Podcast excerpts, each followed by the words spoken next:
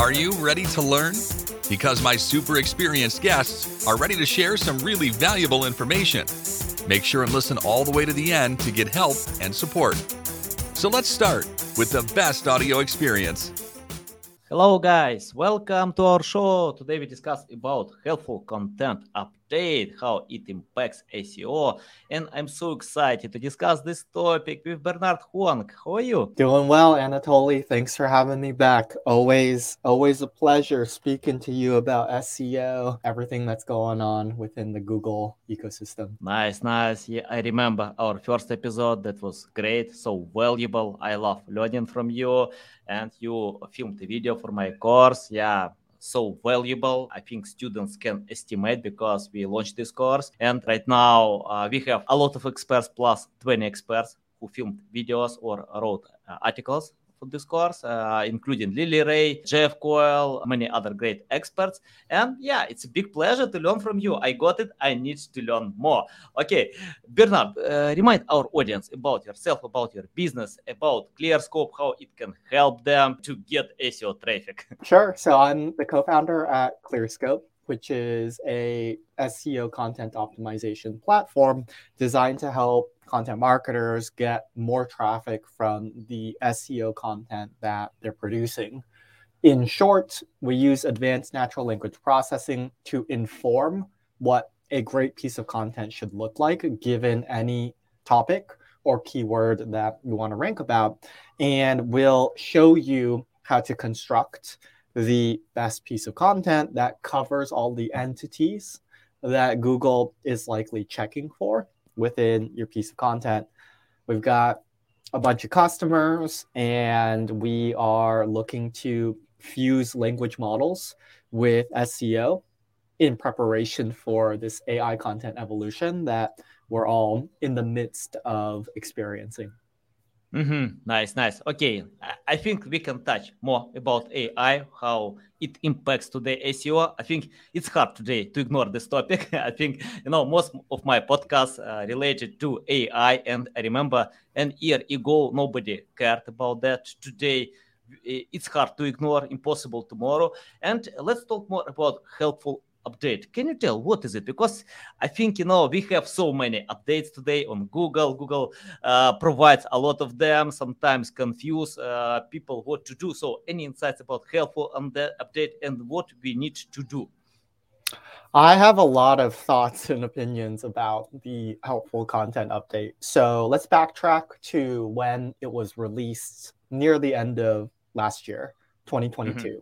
Right? Helpful content update comes out a lot of the SEO experts in the space tried to diagnose which websites specifically were the most affected by this particular update. Long story, very short, the analysis came out that celebrity net worth websites and rap lyric, song lyric websites were primarily the most affected websites as it relates to the helpful content as you can imagine, if you're looking at a song lyric website that is has lyrics for say you know taylor swift's anti-hero song if you were to compare that content to another song lyric website the pieces of content would look identical in that mm-hmm. lyrics are the same regardless of which website states where the lyrics come from so a lot of SEO experts were, I would say, initially puzzled in that in this particular framing, it's really nothing more than what you would expect out of the Panda update, which, right, if you backtrack 10, 12 years ago, it was the one that penalized duplicate content because essentially the song lyric website for this particular song was identical in a lot of cases to another song lyric website and therefore the content was duplicative. What I read out of this situation is that it's not necessarily that the content on the site was duplicative, even though it was, but I see a world where Google is actually trying to put a lot more emphasis on the concept of information gain, which was popularized by Bill Slawski Mm-hmm. the late Bill Slawski. So the what information gain is seeking is to understand whether or not a body of content is providing interesting and relevant information to the topic that Google is trying to present to the user. So the way that we could think about this in in a like for example is that let's take the concept that we know as search engine optimization. Search engine optimization, you can imagine, is very closely related to different concepts like link building, keyword research, and technical SEO, right? We would understand that these would be, if SEO is in the center, this would be like one distance away from SEO because these are core parts of what you would consider from SEO. You can imagine within then link building, you have one distance away from that where you might talk about, you know, black hat or, you know, like link outreach or white hat. And those would be, right, one distance away from link building. So you can imagine, right, in this particular model of things, you have concepts and related concepts that are one distance, two distances, three distances, four distances away from the core topic at hand. How this relates to the helpful content update is that Google is looking at billions of pieces of content every day, right? And it's their job to infer that document one is better than document 1 billion and one, right? And they're mm-hmm. always to compare whether or not something actually adds value or is helpful to the conversation around the topic at hand. I think what Google is then doing is that it's saying, okay, if you were to produce a piece of content around search engine optimization, then we expect things like technical SEO, link building, white hat, keyword research to be included within that piece of content. But what Google's algorithm is then looking for is does your piece of content then go and try to introduce the next most relevant distance concept for that particular topic? As it relates to SEO, you can imagine pieces of content talking about SEO today would likely introduce concepts like video SEO, TikTok, Chat GPT, because those are the mm-hmm. relevant entities or concepts that we are thinking about as SEO practitioners. So essentially, what I think is happening with the helpful content update is that Google initially just dinged content that looked identical to one another because those pieces of content were not introducing any relevant entities to the topic at hand. And we're, I think, with the rise of AI content, we're going to see a massive rise in Google's like weighting towards looking at content and seeing if it is in fact providing the extra additional layer of topical entities that it expects the piece of content to talk about. Mm-hmm. Nice, nice, valuable. Yeah, awesome. Okay, uh, can you tell more about uh, pillar topics? Uh, for example, you know, uh, I found when uh, I create pillar topics in my content plan, uh, sometimes uh, it's hard to, uh, you know, to add keywords to specific pillar topic because we have many topics. They are the same, but have different keywords. Can you tell how to group them? I mean, like how to choose the right keywords to specific subgroup and uh, I mean, like to avoid cannibalization and many other stuff. That's a complicated question that it can't really truly be answered with just a, a high level brush stroke.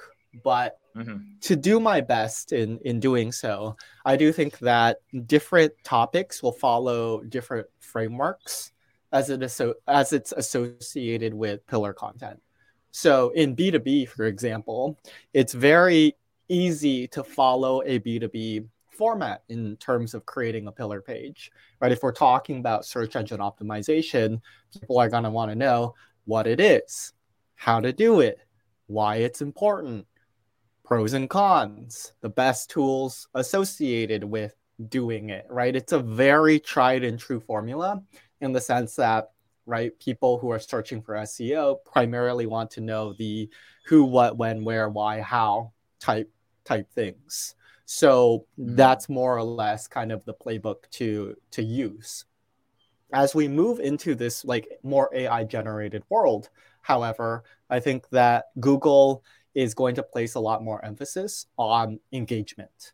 Right? It's not mm-hmm. only important that you cover the who, the what, not necessarily the who in B2B, but the what, why, you know, should, how, best intents you also need to be bringing to the table, in my opinion, some interesting perspectives around, you know, like, is SEO dead?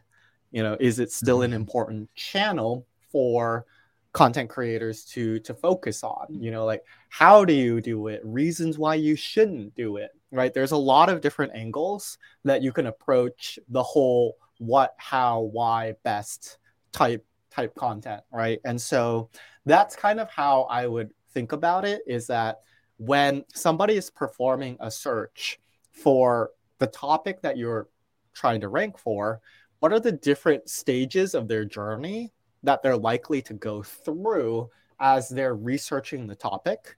And then how do you create content that matches each stage of how the user is likely to pursue the content or the topic, right? So, in terms of SEO, you can imagine when somebody starts their journey, they just kind of want to know what it is and why it's important and whether it's still important moving forward, right? So we would imagine, right, a what is SEO, why it's still important for the future, and the pros and cons associated with SEO would be like three pieces of content that we would likely want to put in a pillar, but also create standalone pieces of content to link out to. From there, right, assuming that we've done a good job answering what it is, why it's important, why and you know the pros and cons, then we would want to move into the how category. So in the how category, you can imagine like topics that the user would care about is things to consider before doing it, right? So, you know, does your does your topic get a lot of searches? Are there, you know, good transactionally relevant keywords that you should go after? Right. So things to consider before doing SEO. Then we would talk about how to actually implement a strong and compelling and successful SEO strategy. And then we might want to answer reasons why you shouldn't pursue SEO, right? So, you know, if you're in a B2C category that's just too new and there's no searches, maybe SEO is not for you. If your target market's super small and there's few searches, maybe SEO is not for you. So then we've covered the whole how type searches. And then, you know, there's the whole like the tools, the best practices, the strategies, right? And we could introduce a whole new set of content to target the okay, well, what are the best tools? What are the worst tools, even? You know, what are the best practices? What are, you know, the pitfalls to avoid? and that would be its own category or set of content that would also want that we'd want to package into the pillar page with then links out to standalone pieces of content for each one of those different perspectives that the user could have. You can imagine in this way of thinking about content strategy, we've done our best to map the entire life cycle of what a user journey could look like at every stage of their research process surrounding the topic. And that's the most holistic sense of how you'd want to construct your pillar page. Mm-hmm. Yeah, interesting. You mentioned many times about uh, customer journey, uh, and uh, I want to ask you about choosing the right topics with customer journey. For example, if I choose the topic SEO, it's it's hard, so hard to compete with Ahrefs, Moz, Neil Patel, many other great websites. And uh, it doesn't mean that I can sell by having this keyword in the top 10 because uh, uh, my customers need SEO services or something else. And I found when uh, webmasters often check out uh, keyword research tools, see volume and think, wow, I can get this traffic, I need it, and try to optimize with such keywords. Once I spoke with uh, a webmaster who lost 400,000 traffic because Google dropped his ranking positions, but he didn't lose any sales. So he had a lot of traffic that didn't convert, didn't uh, bring any sales. Can you tell how to choose keywords? For example, if I have a list of keywords, how do I know that these keywords are related to my customer journey? Yeah. I mean, you're asking all, all the hard questions, Anatoly, as you always do. I, well, I call it the Goldilocks keywords, right? The Goldilocks keywords are the ones that are not too high level in that they get a lot of monthly searches but drive very little conversions. They're not too low level in the sense that nobody is searching for it, but if they happen to be, your product, service, or solution is exactly what they're looking for. Right? You kind of want to be in, in the middle where there's a good amount of search volume. It's obviously very relevant and related to the, the business services or products or solutions that you're trying to sell. And those are going to be the perfect intersection of the keywords that you want to go after. Long story short, you should always start with long tail, highly relevant keywords if your goal is to drive conversions from the sale of a product, a solution, or a service. If your goal is to drive CPMs, right, cost per thousand impressions, and your monetization strategy is based off of page views and awareness, then absolutely you should go after the high level, super high volume keywords that people are typing in. But I would say for the most of you out there, that's probably not your business model. So you kind of want to focus on the the 10 monthly searches, the 20 monthly searches, and start there right? The competition is going to be a lot less competitive than your Ahrefs, your Neil Patels, right? The companies or the websites that are very established. And you might say, well, Bernard or Anatoly, there's only 10 searches. Like this is not that important or relevant. And, you know, I'm just not going to get that much business. Chances are that might be true, but you got to start somewhere. And that's also a good way to start building what people have been calling topical authority, right? When you're ranking for long tail searches surrounding the topic that you want to go after, let's say let's continue with this search engine optimization example. Let's say, you know, we're ranking for you know, how long does it rank using SEO? And, you know, that's it's a very long tail search, but the fact that we're ranking number one for that particular search makes it way more easy to rank for another long tail search surrounding that particular topic, right? Like, you know, why does it take so long to rank in SEO? So you can imagine what we're doing is that we're establishing confidence to Google and saying that we do know what we're talking about because there is content that we've produced that ranks on the top for certain subtopics surrounding search engine optimization. As we build a broader foundation of long tail, high ranking keywords, then Google starts to establish more confidence and trust that the higher level, more searched for keywords that we do, in fact, want to target, like how to do SEO or best SEO tools, are actually worthy of the content like that we've produced and they're more likely to give us traffic in that way so all in all like if you're just getting started you almost always want to go after the long tail searches first because they're going to be easier to rank for. They're going to be more transactionally relevant and targeted to your business product and service and it will allow you to build a foundation of strong topical authority which will allow you to graduate into potentially ranking for the more trafficked terms that, again, may or may not actually drive more conversions the higher up that you go. Mm-hmm. Yeah, nice. Uh, you remind me a study from Moz that uh, 80% of all sales are coming from long tail keywords. So if you ignore them, then you ignore 80% of sales.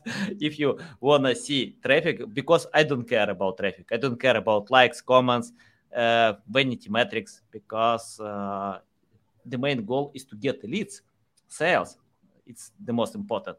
And what do you think about zero volume keywords? Uh, because uh, I check out a few studies when people optimize with these keywords, uh, got real good results. So they uh, can you tell how to find them?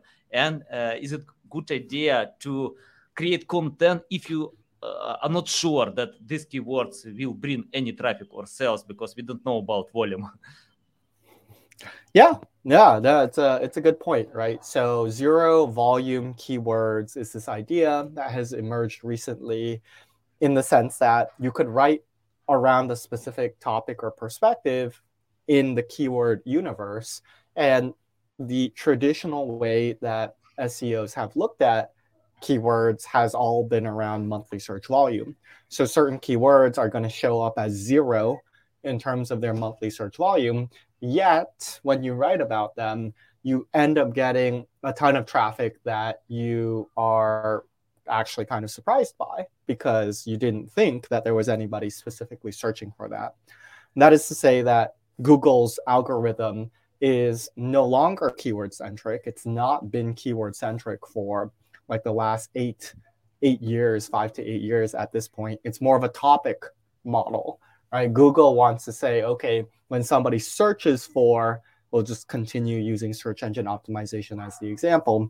When somebody searches for SEO, they don't want to know SEO. Like they want to know specific subtopics within SEO, right? They want to know what it is, how to do it, examples of companies that have done a good job doing it.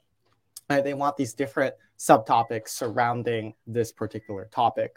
So the reason why zero search volume keywords exist in the first place is because Google's model is a topic model that's looking for engagement right? Google wants mm-hmm. to produce a search engine results page that has the highest likelihood of no further action, search actions being performed when a legitimate user sees that particular page. So you can imagine, right, 10 results. When Google shows that, it wants 100% of people who see that to find their answer and not perform an additional search or click on you know the videos little like tab in the search bar right they they just want the user to find what they needed and move on so that's why you see when you perform searches for certain topics that these different perspectives will end up showing up in in the SERPs, right? Like, oh well, you know, why SEO is is dying because of GPT could show up for a search that somebody performs today for search engine optimization, right? And that's because, right, that particular perspective that Google is testing is an interesting and potentially valuable perspective that the user could care about, even though very few people or nobody is actually typing into Google why ChatGPT is going to destroy SEO moving forward. So that's why zero search volume keywords are very important to answer the, your your question then as to you know what to do to surface these oftentimes actually the most systematic or formulaic way that i found is by just using people also ask right you'll see in the people also ask bar like you know why is seo dying or whatever and those are oftentimes google's way of saying hey users also cared about this particular question as it relates to the topic that that you've written about. So that's the most like systematic way, and that's why a lot of top SEOs will go around and uh, recommend that you create pieces of content that target each one of the Google people also ask, because those are additional questions that are related to the topic that the user is likely to care about. Obviously, on the flip side of it, the most holistic way is really to just be a subject matter expert and understand what is likely the next evolution of where the topic is heading. You know, we could then say, yeah, you know, why, you know, why AI will kill SEO or won't kill SEO. And I could write a piece of content on that. And essentially, I could expect that when that when the topic matures to the point where people are starting to wonder like oh is ai going to you know kill or not kill seo then my piece of content will all of a sudden start ranking because i predicted the future in a relevant and helpful way. So i mean that's like the flip side is that you know we we're ahead of the curve in terms of predicting what users are likely to care about given the topic. And we write thought leadership, brand awareness type content that matches the future before the masses actually know that that's what they care about. Nice, nice. Yeah. By the way, you know, I think ChatGPT will be great keyword research tools because plus 100 million users uh, are asking questions on ChatGPT. So uh, my prediction that ChatGPT will take these questions, create keyword research tools soon. and even now, I check out on ChatGPT. I ask, uh, can you uh, share questions that people ask about this topic? Uh, and yeah, uh, you, you can get answers from ChatGPT. What kind of questions people ask about your topic, you can use them to create content. And Bernard, I'm interested about ClearScope. Can you tell more what kind of benefits your tool have? Because you know, once I uh, I found uh, a list. Um, I don't remember exactly website, but that was list uh, com- comparison of different tools uh, MarketMuse clearscope uh, some, uh, some other tools uh, can you tell uh, what kind of benefits clearscope has compared to others because you shared a great video on my SEO course. I enjoyed watching this video to learn how to optimize pages. But can you tell how ClearScope can help more and better than uh, other tools that we have today? And tell about AI integration. yes. So, in essence, ClearScope fits into the algorithm, which is again a very like a complex algorithm, right? If we're to think about the factors that go into search engine optimization, I think that we can break it out into a few fundamental categories. Number one, you have technical SEO. And technical SEO is Google trying to understand and crawl your website for the most part, right? These are things like if the page loads slowly, well, Google is going to have a hard time crawling the site because it just takes longer to load. And they're also going to infer that should they send a user there, it's going to be a bad experience in that, again, the page takes longer to load. But for the most part, right, the H tags, the title tags, you know, the alt images, you know, these are things designed to help Google understand your content. So broadly speaking, technical SEO is access, understand, and crawl. Right? That's its main function in how SEO works. After Google has found your content through crawling, then it's around us, you know, two specific big buckets, right? You have off-page SEO, which is primarily backlinks. It could also refer to the age of the website, the authority, all that good stuff. And you have on page SEO, right? Which primarily refers to the the quality of the content and what's what's being served by the user. So these are going to be the broad buckets, right, of how SEO works fundamentally.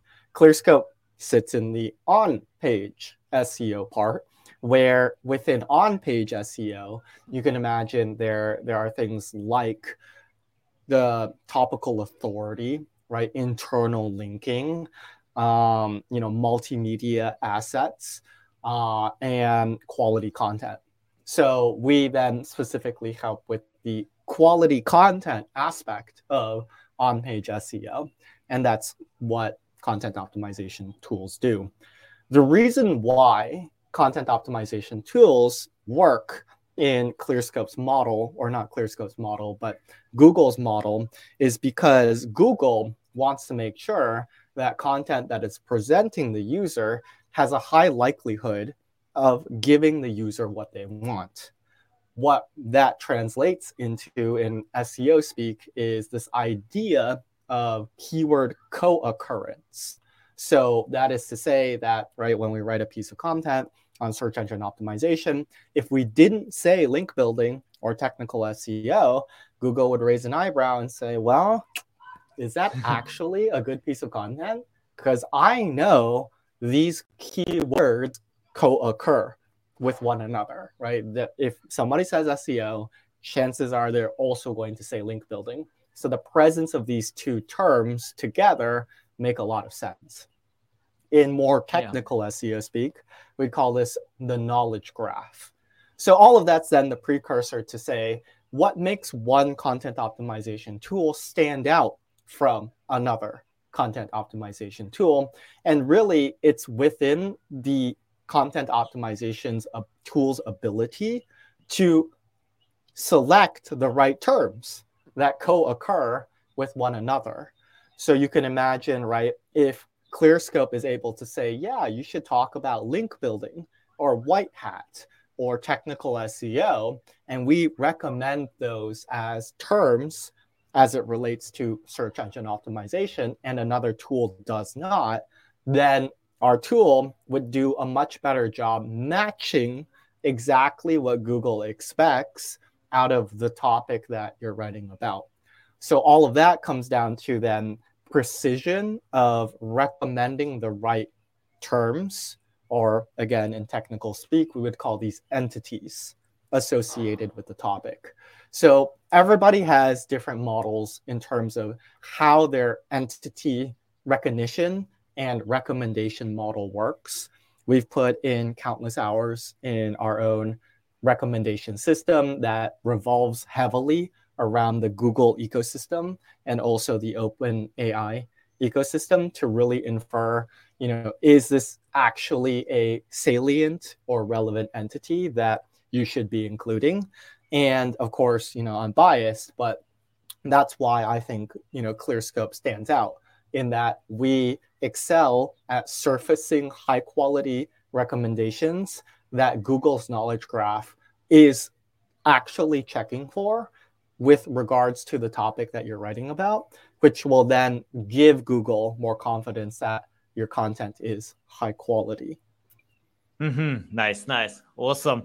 Uh, let's talk more about high quality. You know, uh, I cooperate with many writers. Some of them write for Forbes, Search Engine Journal, uh, Bloomberg, uh, good writers. And I found after launching Chat GPT, all of them, all of them use AI, all of them. And uh, we can't ignore AI. We usually discuss with them, please don't do it because, uh, okay, AI uh, is a must-have tool, but uh, if you use it right, you know, because uh, it's hard today to create uh, unique content with AI, creative content, uh, because for me, ChatGPT is the best rewriting tool ever. Rewriting, not writing. so, and uh, we need this human touch. Uh, and can you tell how to write high quality text because I think texts are the foundation of any high quality content. And uh, I often check out Wikipedia, Investopedia, many other websites. They can ignore nice looking design because of uh, sharing the best writing, uh, great text, valuable text. And can you tell how to set up the task or uh, give the task to writers? Please uh, create high quality text when they know about ChatGPT, about these tools that can save their time. That's okay. If you can do it with ChatGPT, then please create high quality text, uh, write them. So, any insights how to do it right? yes, lots of lots of insights, but I think for the most part, you you're thinking about it right. First, as it relates to AI content, I think that you need to understand how AI content got, got generated in the first place. In my opinion, you could think about AI content as a fairly sophisticated autocomplete methodology. So, what OpenAI has done with their language model is that they've trained their language model on billions of documents and records across the internet. And in a lot of ways, they've trained it to then be able to auto complete concepts based off of a highly probabilistic model. So you can imagine, right, if we're going to say, and I use this example quite a bit, but who is the first president of America, then you can imagine the language model is going to look and say, first President America, and then it's going to say George Washington is the very highly likely output that the user is going to care about that follows those particular words. Is that particular set of words. So essentially, that's how it works, right? That's how we're able to get output that is surprisingly not bad. And that's why it's all the rage right now is that this model has, you know, it'll look at the possibility of words that will follow words and say, okay, that, and then 95% confident that, you know, this follows that. And obviously, it gets more complicated and sophisticated than that. And then I'll look at sentence structures and say, you know, this sentence is likely to follow that sentence. And then I'll look at paragraph structures and say, this paragraph is likely to follow that paragraph. And by the end of it, you have a piece of content that gets created from AI that is all based off of a more or less probability model that these things should follow each other based off of the you know billions of documents that the the model has ingested. Okay, so if that's what we think language models are doing in terms of AI content, then you can imagine that presents a problem in terms of the ranking factor on Google. Now, back to helpful content in information gain. If the language model is simply looking at a vast set of documents that it's been trained on and saying this is likely to follow that, then, and Google's model for helpful content is saying that I want to see content that brings additional relevant entities to the table that are currently not closely associated with the topic, then that's where the problem of using AI content for SEO arises because AI content isn't necessarily trying to bring anything new to the table. It is trying to construct a piece of content where it's probably right. Whereas if SEO is heading in the direction where Google's algorithm is trying to give more weight to content that brings something new to the table, and AI content is a reductionary mechanism where it's trying to produce content that is likely to be right, then directionally speaking, AI content is going to have a hard time ranking for Google SEO. Now, mm-hmm. you know, that aside, I do think that AI content will excel in some kinds of queries associated with SEO. And those are going to be the queries where everybody agrees on what has happened, right? So, in very mature topics or in history and facts, then AI content's never going to get it wrong because it's already happened and we all accept it to be true. Or if it's we're asking, you know, AI content, what is email marketing? Well, AI content has a vast pool of documents that it can draw from that state exactly what email marketing is. But right, like how valuable is that content? I would say that you know the the search engine results page has has evolved quite significantly, and something like you know what is X or X definition, you know those types of queries are probably you know maybe five percent, ten percent of the the overall like queries associated with any given topic, and yeah, those are those are done but the behemoths in the SEO space already rank for all of those, right? We're talking about the the Investopedias, NerdWallets, the Mayo Clinics, the WebMDs. They already have a death grip on the what is X definition of X type content. So we're not even playing for those queries to begin with. So that really begs the question what is AI content actually good for? What is the direction that Google's algorithm is heading? And what should you do then to obviously use AI strategically to make sense? And I think that AI is good for unblocking writer's block. I think AI is good for suggesting ideas for them, a human to to write about. I think AI is great for editing, for conciseness, simplicity, you know, those kinds of things. But AI is not going to be able to produce a piece of content that is really bringing new things to the table as much as it should be. And I think that's probably the biggest problem as it relates to AI content for SEO. Mm-hmm. Nice, nice. Yeah, well explained. And uh, I have the final question um, to help students who are listening to this podcast or watching uh, on YouTube, LinkedIn. Uh, you know, you uh, shared a great video for my course.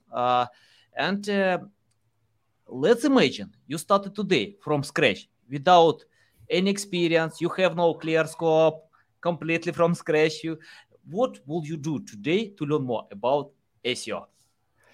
What would I do today? Well, I would I would sign up for Anatoly's course, right? There's lots of good information in there to unpack.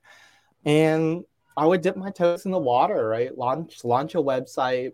It's very cheap right now to get hosting, to get some sort of content management system and and really test the waters, right? There's no better way to learn SEO than trial and error and know that the best SEOs are continuing to trial and error, right? There's nothing like managing a portfolio of 10 websites, 20 websites. You're running experiments where you decrease page load speed on one set of portfolio websites to see how that influenced your rankings. On another set, you make sure that each piece of content that you published has a unique embeddable video. On another website, you know, you, you're trying something crazy with authorship boxes, authenticity, trustworthiness to really show Google or its manual evaluators that you really know what you're talking about. And you're seeing the impacts of these changes across multiple websites,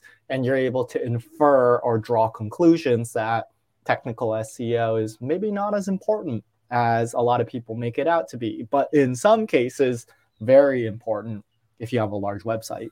Or right video in some cases really boosted your rankings for certain classes of queries the ones where experience or how to really matters and really didn't make a dent for what is or you know why content because users just didn't care to engage with the video for those types of queries. So that's honestly the best way to get started. The most frustrating thing about getting started like that though is that you're not going to see results, you're not even going to see the inklings of much of your efforts for months at a time, right? We're talking three months, six months, sometimes even nine to 12, depending on how competitive the category is that, that you're going after. So that's to say, if you have a little bit more money, then something that you could consider is buying expired domains that have come, you know, come with a little bit more authority, have some more links associated with them. And oftentimes, you know, those could be a good, better way to start that costs maybe $500 to $1,000. But that could turn your six to nine month wait to something closer to, you know, one to three. And it could be a lot more encouraging for, for you to do that. Other things to test if you're literally just getting started is by pitching people on guest posts, right? Instead of always thinking that you need your own website to get something off the ground, you can try to pitch. You know, we we source guest posts on on ClearScope, and you could pitch us to say, hey, you know, like I want to write a guest post on best SEO courses and right essentially you could leverage our domain authority and our age to expedite the some of the the factors that you might be missing within your own SEO to to get started and that would be a great way to leverage somebody else's authority to quickly start to see some results from your efforts and therefore you you can stay motivated and your morale will be high and you know that'll be very important for you to continue your learning of SEO. Uh, ah, love it, love it. The best answer ever. You know, I completely agree.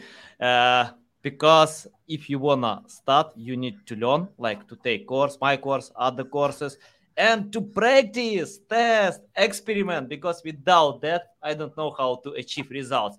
And yeah, patience is very important. I don't know how to get results overnight. Uh, and it doesn't matter. Uh, it's not only about SEO. On social media, it's hard to get results fast. Uh, at any marketing channel, you need to take uh, to spend some time to learn, to experiment, to test, because everyone starts from best practices. Then we can adapt to change something, to go ahead, to find our style, what actually will work for us. That's normal. So yeah, it, patience is very important and practice is more important than learning. Once I got the question, if I listen all your podcast episodes, can I become a great SEO? I replied, no, you can't. Because it's not like to learn everything. it's more about to practice. Just choose right episodes because I, I consume a teeny percent of all information that uh, appeal uh, every single day because I don't know how to find time to read all these great articles, to watch all these videos, uh, and and I don't need it because testing is more important. Practice is more important. So choose some uh, resources that you like and start doing something. Then because if you uh, uh, learn and do nothing, you get nothing. It's the same. Bernard, it's a big pleasure to get in my show, to learn from you. You always share a lot of valuable insights. I need to go to an emergency room to consume all this information you know, and think what I can implement right now. Tell our audience the best way how to keep learning from you, how to follow you, how to reach out to you. Yeah, I would say you know you can you can find me on Twitter. I'm at Bernard J Huang. You can you know email me Bernard at clearscope.im. I'll, I'll try my best to help or at least link you to resources that you know I trust are, are vetted and, and competent. And I, I wish you the best in your SEO journey. I can say that we are definitely at the cusp of something interesting, right? With what's going on with AI content, ChatGPT, Google Bard, perhaps some of the most exciting developments that we've ever seen in SEO, where there'll be, I think, a lot of innovation, a lot of groundbreaking things to to try and to test, especially as you can imagine AI content means that we're entering the era of infinite content, right? What used to cost $50, $100 for 500 words now costs pennies on the dollar. So, what does that mean for Google search? What does that mean for content on the internet? I don't know, right? But it's an exciting time. And I think that go out there, test. Don't be afraid to to pull out some gray hat things just just to understand right what's going on with the system and how how it all comes together. Nice, nice. Okay, guys, you can find the link to Twitter account in the description below. You can find the link to uh, ClearScope in the description. Listen us on Apple, Google, Spotify. Thanks again for your time. Love it. Valuable so valuable. Guys, you need to follow Bernard because you can see a lot of value. Okay, love you. See you. Thanks for listening to this entire podcast. Please rank your experience in Apple, Spotify, Google, or any other platforms that you may use. Also, please share your ranking mark on chat at SEOtools.tv to get a special gift. We'll see you soon on other valuable audio podcasts.